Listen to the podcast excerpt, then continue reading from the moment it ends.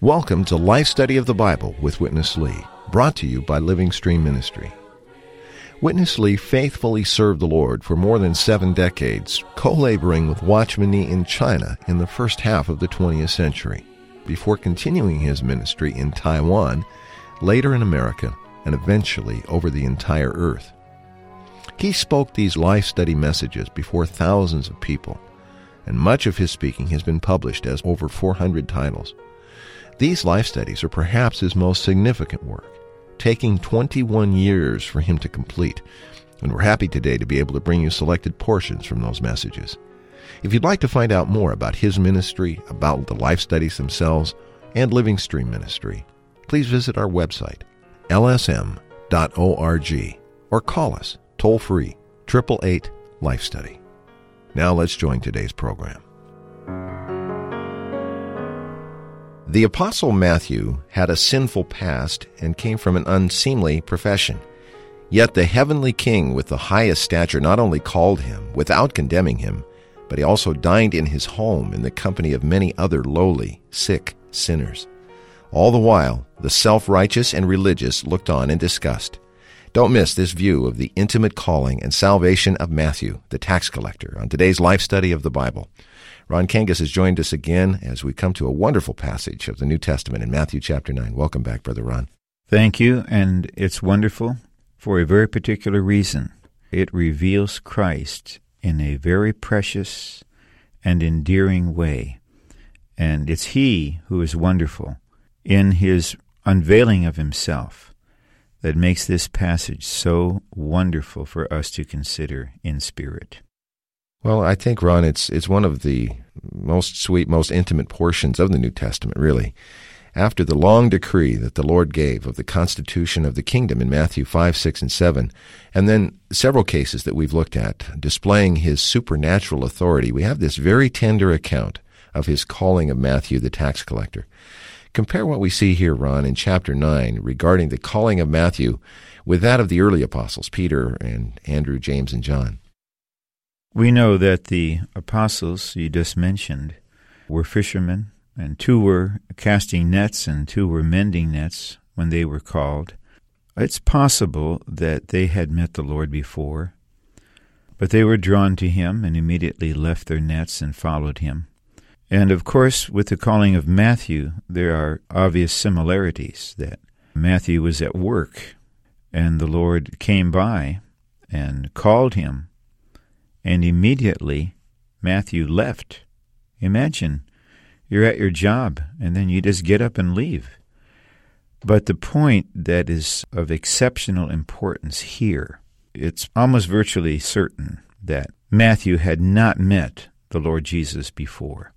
So there must have been something so compelling and attracting about the Lord's person and presence and word that a man engaged in such a despicable occupation, occupying such a low place in society, in the eyes especially of the Jews, because of how people were defrauded, how he could be called and make such a absolute response to follow the Lord, which implies believing in him and which entails taking the very narrow way that leads to life.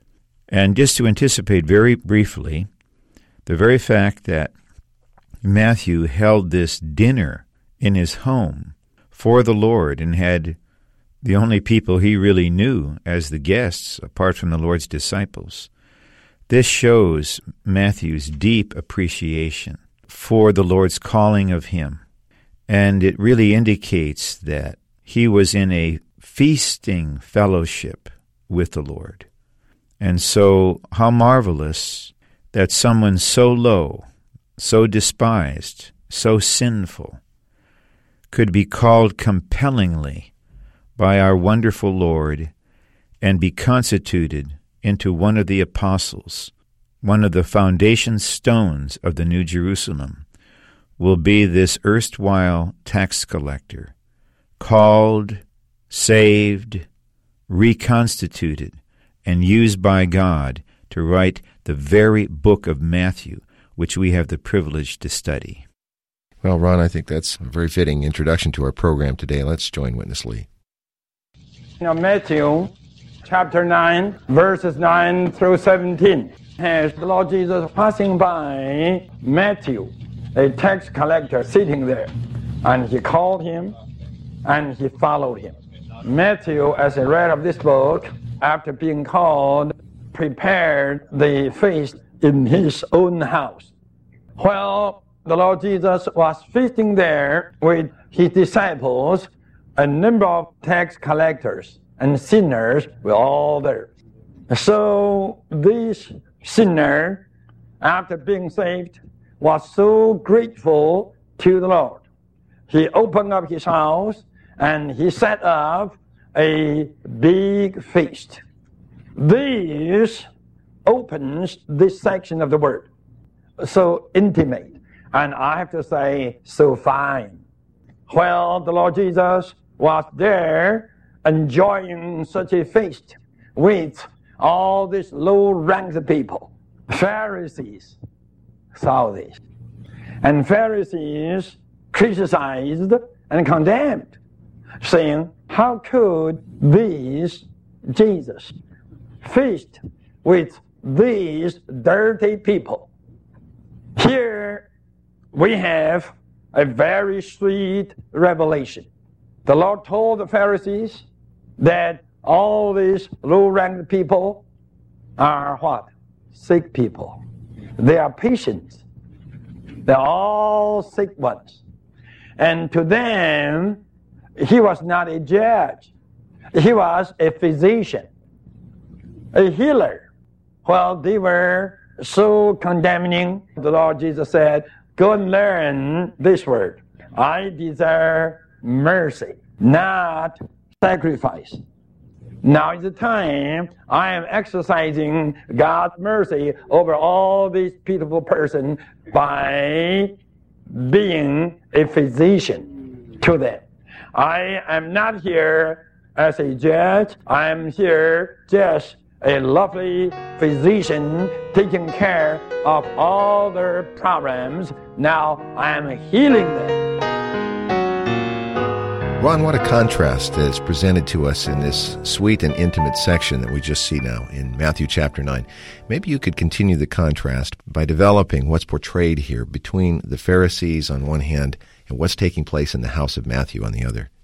Matthew, being a tax collector, in the eyes of society, in the eyes of the Pharisees in particular, was really a deplorable sinner. And as I indicated earlier, his friends were of that category.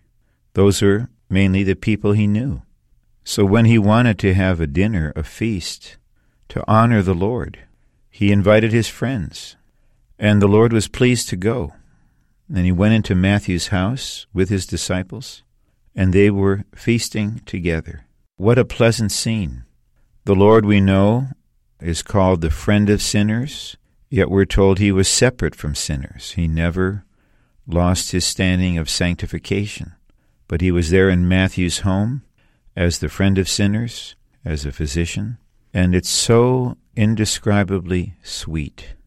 Then you have the other side of the picture religious people, strict, legalistic, superior in their attitude, judgmental, critical. They are actually condemning the Lord Jesus, saying, What kind of person is this that he would be with such people? So here is a vivid contrast between the Lord as our kingly Savior, bringing us into a delightful fellowship with Him, and religious people with no heart for this, no appreciation of Christ, no love and mercy toward repentant sinners just standards, judgment, criticism. And as we were listening to the segment, I just had this impression, Chris, that the talk of the Pharisees is an indicator that they are sick and miserable people, sick and miserable in their religion. They just take offense that there would be someone so different, obviously a special person, or they wouldn't give any attention to him. But he is so different from their religion that there is no way for the two to be compatible. Implied here is the following There is no middle ground between our wonderful Christ and religion. Christ is versus religion. We are either the forgiven and healed sinners enjoying the Lord, confessing our need for Him, or we are the self righteous, judgmental Pharisees. Even a Pharisee could join the feasting ones if he would admit his need. That we stand in great peril of becoming religious instead of those who appreciate Christ and enjoy Christ and minister Christ. And in this ministry in general, and in this program in particular, we are burdened to point out to God's people on the basis of the Word Christ is everything to us for our experience and enjoyment. He does not want us to be religious or to have any kind of religion, old or new. He wants us to admit that we need Him.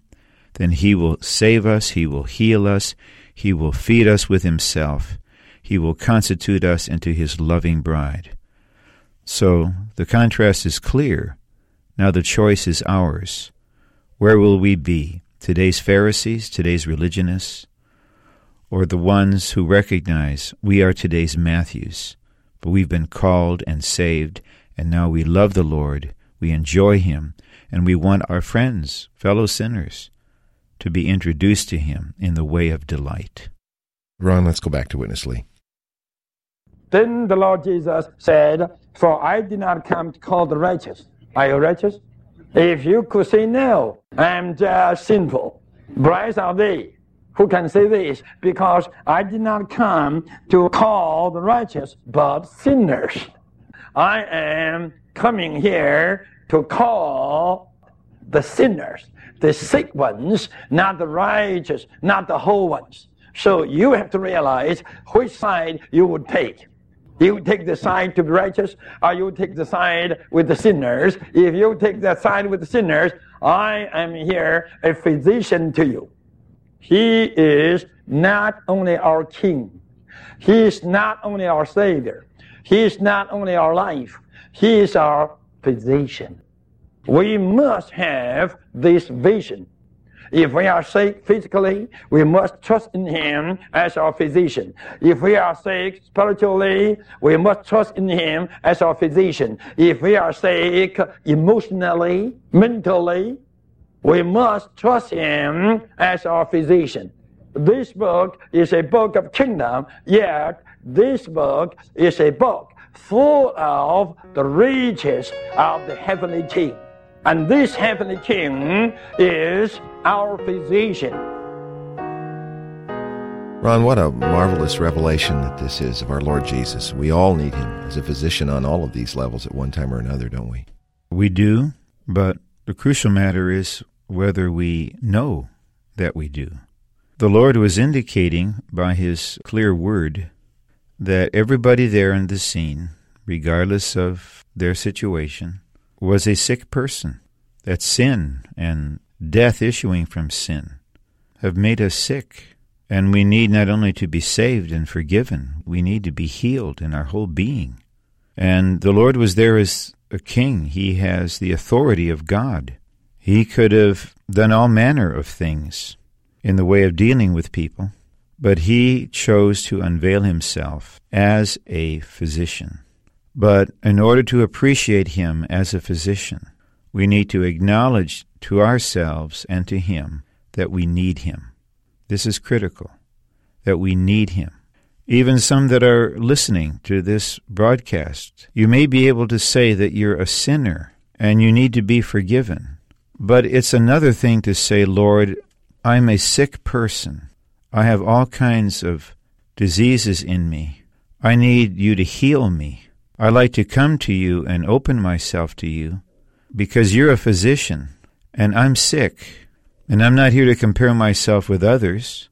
That won't make me better. Lord, I'm coming to you as someone who is not well, who is not sound, who is not strong, and I'm asking you to heal me. So we see a twofold revelation here, mainly, of course, of the Lord Himself, but also a revelation of our condition.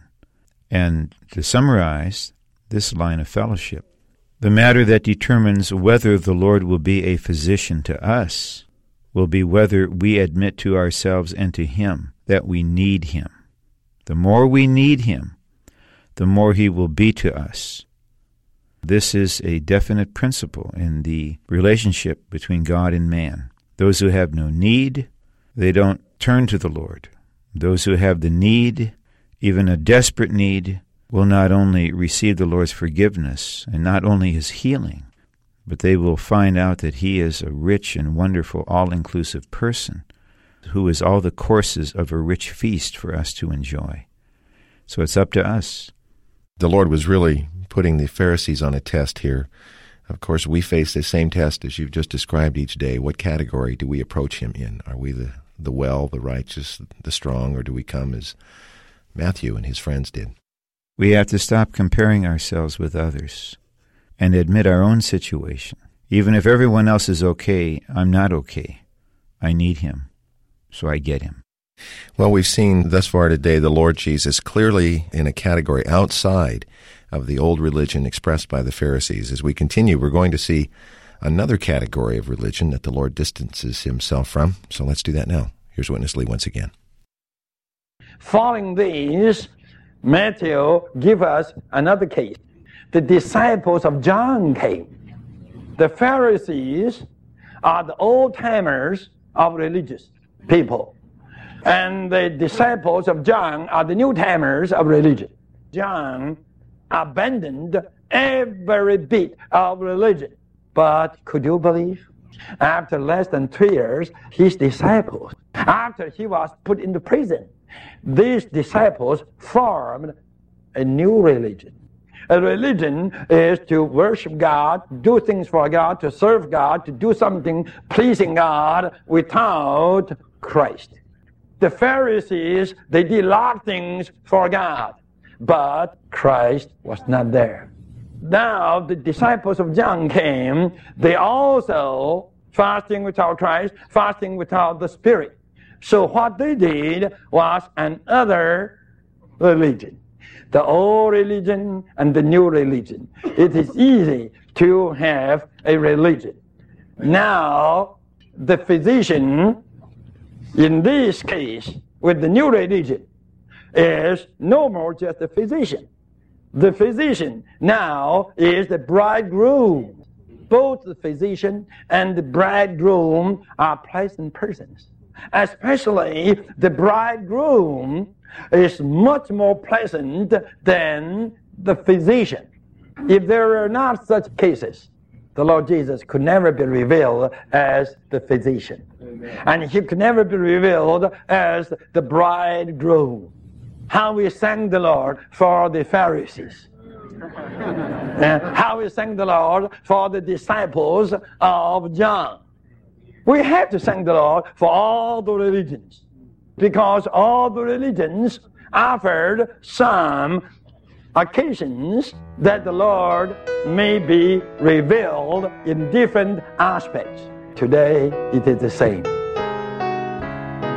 Well, Ron, it occurs to me that probably very few Bible expositors or preachers have ever thought of the followers of John the Baptist uh, setting up a new modern religion. Witness Lee gives an interesting appraisal here of religion, both old and new. What does he mean when he says that all the religions just afford the Lord Jesus an occasion to reveal himself? There is a key to being able to discern in this matter of religion, and that is our appreciation of Christ and our enjoyment of Christ, and the value we place upon Christ Himself, the person, and all that He is and all that he has done. What is striking about the Gospel of Matthew is not only that it reveals the kingdom, but it reveals Christ in his all inclusiveness. So if our focus is Christ, and we know Christ is God's focus, then it becomes very clear to us that There are a lot of religious things out there that are void of Christ. There are earnest people, they're serious, they're well meaning, they may fast, they may do all kinds of things, but it's without Christ. There's no enjoyment of Christ. Christ is not the center. Rather, there's a religious self that's very prominent. So you may have the old timers of religion, like the Pharisees, that are carrying on the traditions. Then you have new timers, the followers of John the Baptist, and they could have been rather young adults. But they very quickly turned the teaching and practices of John, their leader, into a religion.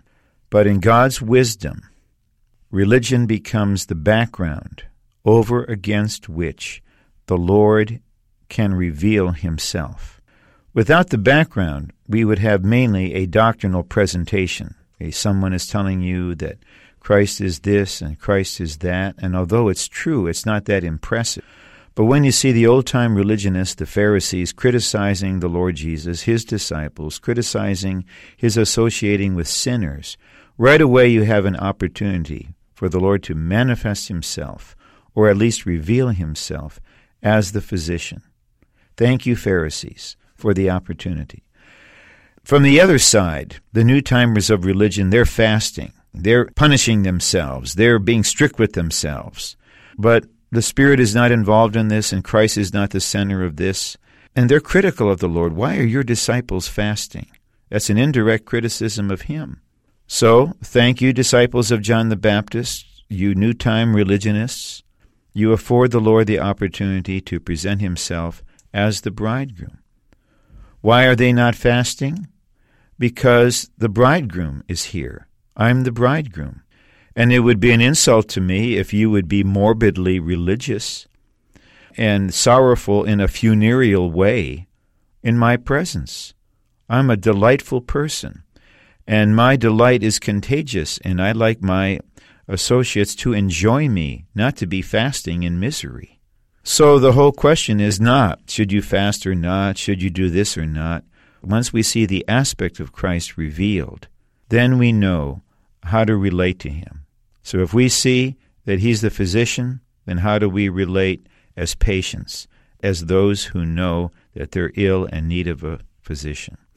If we realize that he's the bridegroom, then even though we may have the tendency religiously to do this or that, we realize that's not appropriate.